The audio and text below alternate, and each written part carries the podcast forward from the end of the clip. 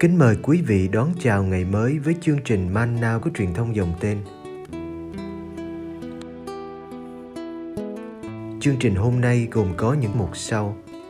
Trước hết là lời Chúa và suy niệm, kế đến là hạnh các thánh. Bây giờ kính mời quý vị cùng theo dõi chương trình.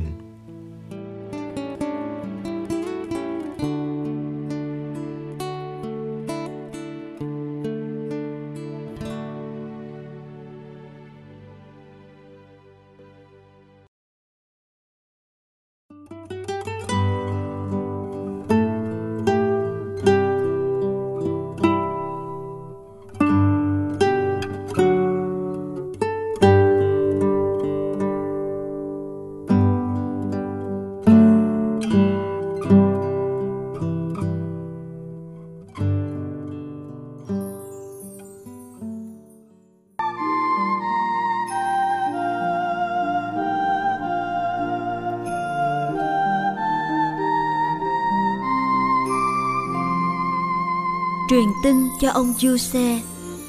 Ma-thi-ơ chương 1 từ câu 18 đến câu 25. Sau đây là gốc tích Đức Giê-su Kitô. Bà Maria, mẹ Người, đã thành hôn với ông Giu-se. Nhưng trước khi hai ông bà về chung sống, bà đã có thai do quyền năng Chúa Thánh Thần. Ông Giu-se, chồng bà, là người công chính và không muốn tố giác bà, nên mới định tâm bỏ bà cách kín đáo. Ông đang toan tính như vậy thì kia sứ thần Chúa hiện đến báo mộng cho ông rằng: Này ông Giu-se, con cháu David, đừng ngại đón bà Maria vợ ông về, vì người con bà cưu mang là do quyền năng Chúa Thánh Thần.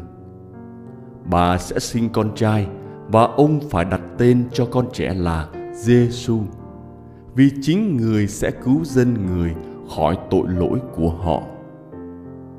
Tất cả sự việc này xảy ra là để ứng nghiệm lời Chúa phán xưa qua miệng ngôn sứ: Này đây, trinh nữ sẽ thụ thai và sinh hạ một con trai, người ta sẽ gọi tên con trẻ là Emmanuel, nghĩa là Thiên Chúa ở cùng chúng ta.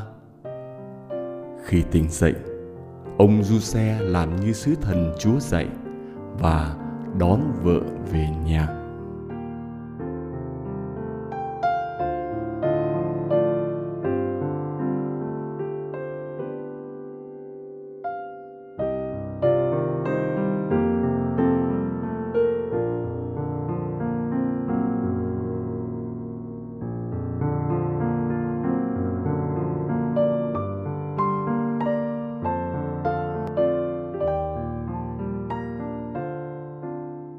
Thiên Chúa bất ngờ và mãi mãi bất ngờ. Ngài muốn cứu độ nhân loại bằng cách sai con một làm người, cách trở thành người của con Thiên Chúa, vừa bình thường lại vừa tuyệt đối khác thường. Bình thường vì Ngài được một phụ nữ sinh ra, khác thường vì Ngài được sinh ra không do một người cha ruột, nhưng do quyền năng của Thánh Thần. Đây là niềm tin ngay thuở ban đầu của các Kitô hữu. Giáo hội sung sướng đến với máng cỏ để chiêm ngắm hài nhi Giê-su và mẹ đồng trinh của Ngài.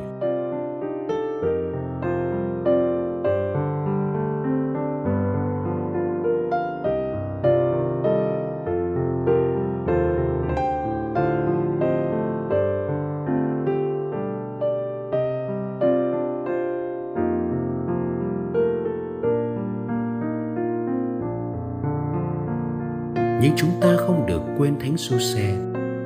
Giu-se đã bối rối, đau khổ khi thấy vị hôn thê của ông mang thai.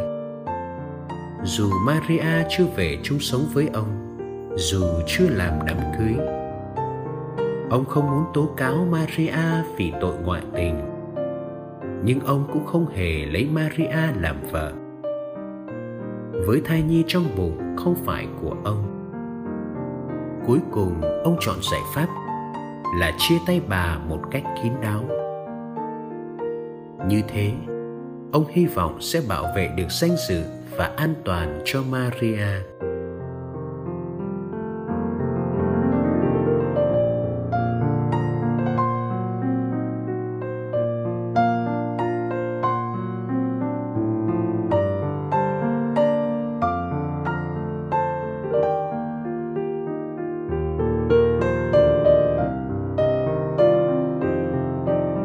Nhưng Thiên Chúa Cha cần Giu-se, cần một người cha nhân loại cho con mình.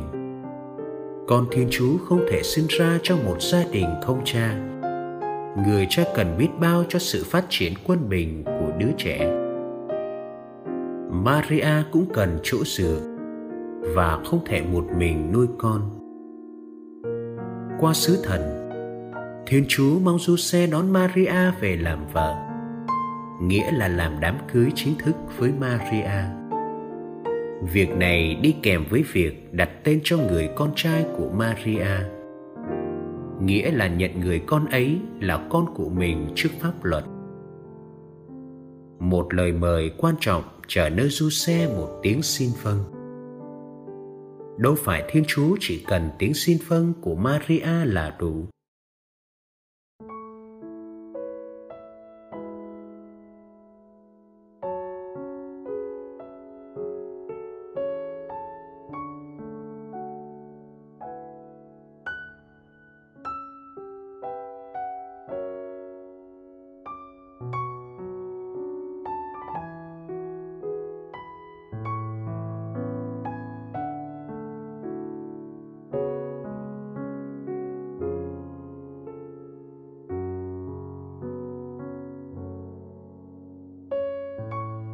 Giu-se có thể từ khước vì thấy mầu nhiệm khó hiểu và khó tin.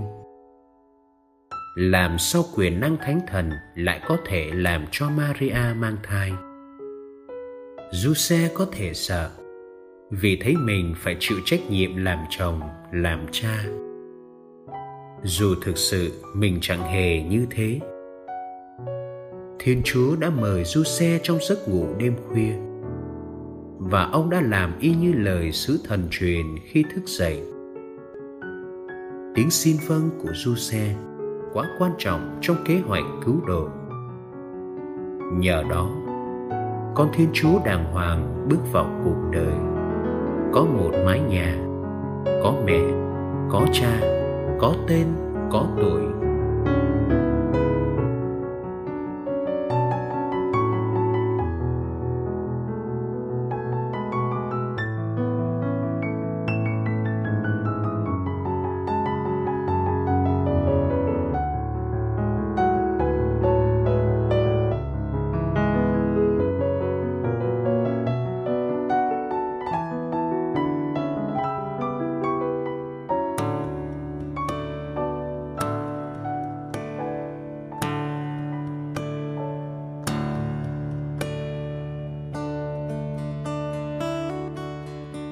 Lạy Chúa Giê-su, sống cho Chúa thật là điều khó.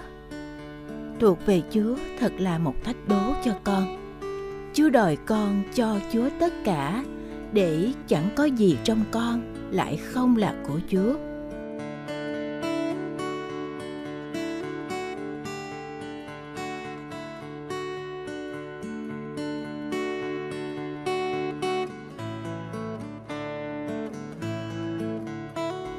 Chúa thích lấy đi những gì con cậy dựa, để con thật sự tựa nương vào một mình Chúa. Chúa thích cắt tỉa con khỏi những cái rườm rà, để cây đời con thêm hoa trái. Chúa cương quyết chinh phục con cho đến khi con thuộc trọn về Chúa.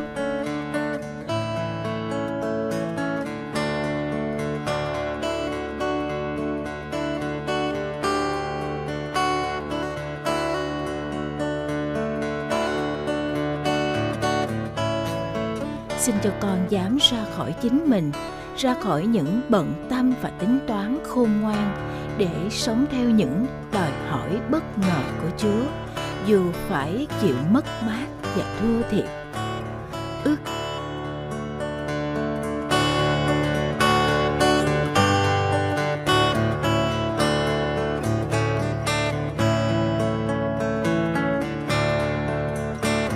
dị, con cảm nghiệm được rằng trước khi con tập sống cho Chúa và thuộc về Chúa, thì Chúa đã sống cho con và thuộc về con từ lâu. Amen.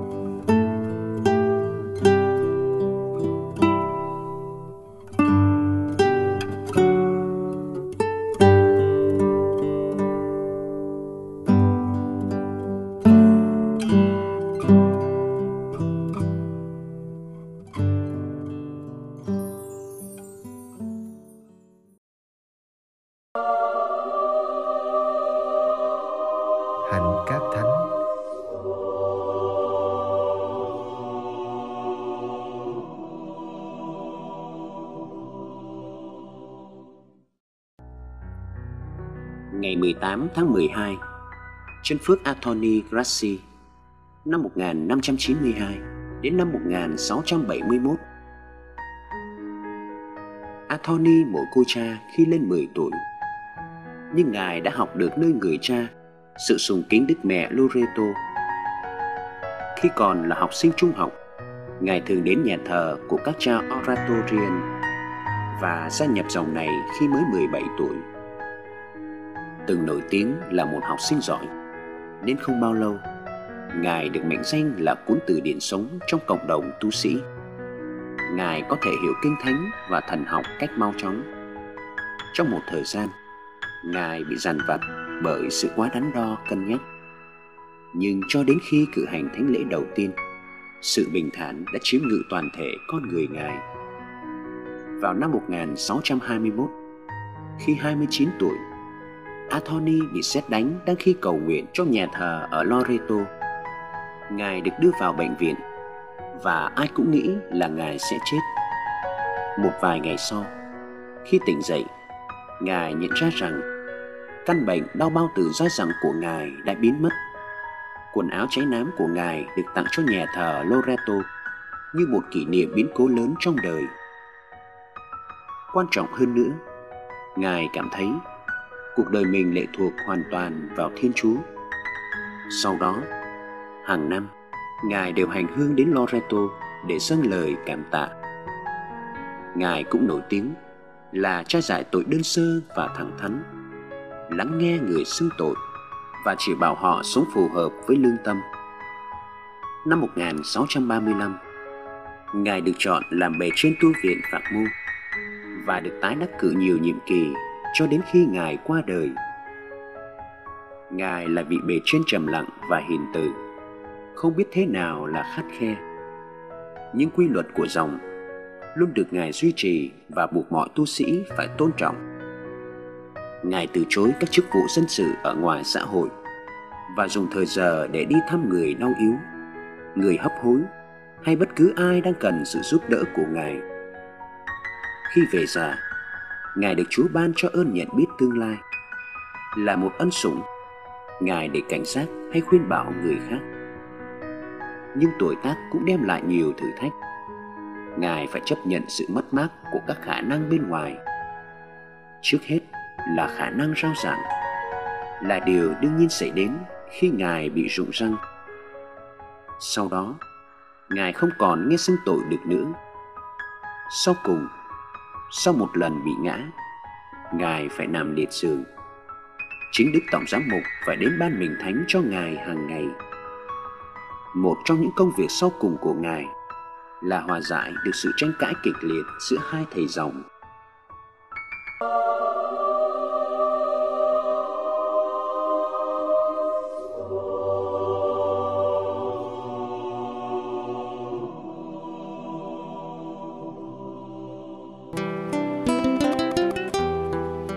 Cảm ơn quý vị đã theo dõi chương trình. Kính chúc quý vị một ngày mới tràn đầy niềm vui và ân sủng của Chúa và Mẹ Maria.